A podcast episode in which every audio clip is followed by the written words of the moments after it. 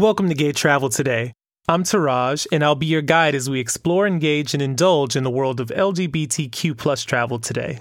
While Europe may not be on the docket for American travel this year, some Caribbean islands are reopening their borders to international visitors. If you're up for the trip, check out these scenic destinations. Jamaica, the Virgin Islands, and Puerto Rico say that they are ready for business. Although perhaps in different phases, many have confirmed that hotels, villas, and rentals are ready to host overnight guests. Bars and restaurants are serving at 50% capacity, and beaches are open. As the coronavirus has proven to be unpredictable, be sure to check the latest updates from these popular vacation destinations before you make your final decision. Dreaming of a Caribbean vacation? Share your favorite island memory with us on social media by hashtagging Gay Travel Today and Sagi Travel. Also, follow me on Instagram at Teraj08, that's T E R A J 08. And also follow the provider of this awesome content, Sagi Travel Friendly. That's S A G I Travel Friendly.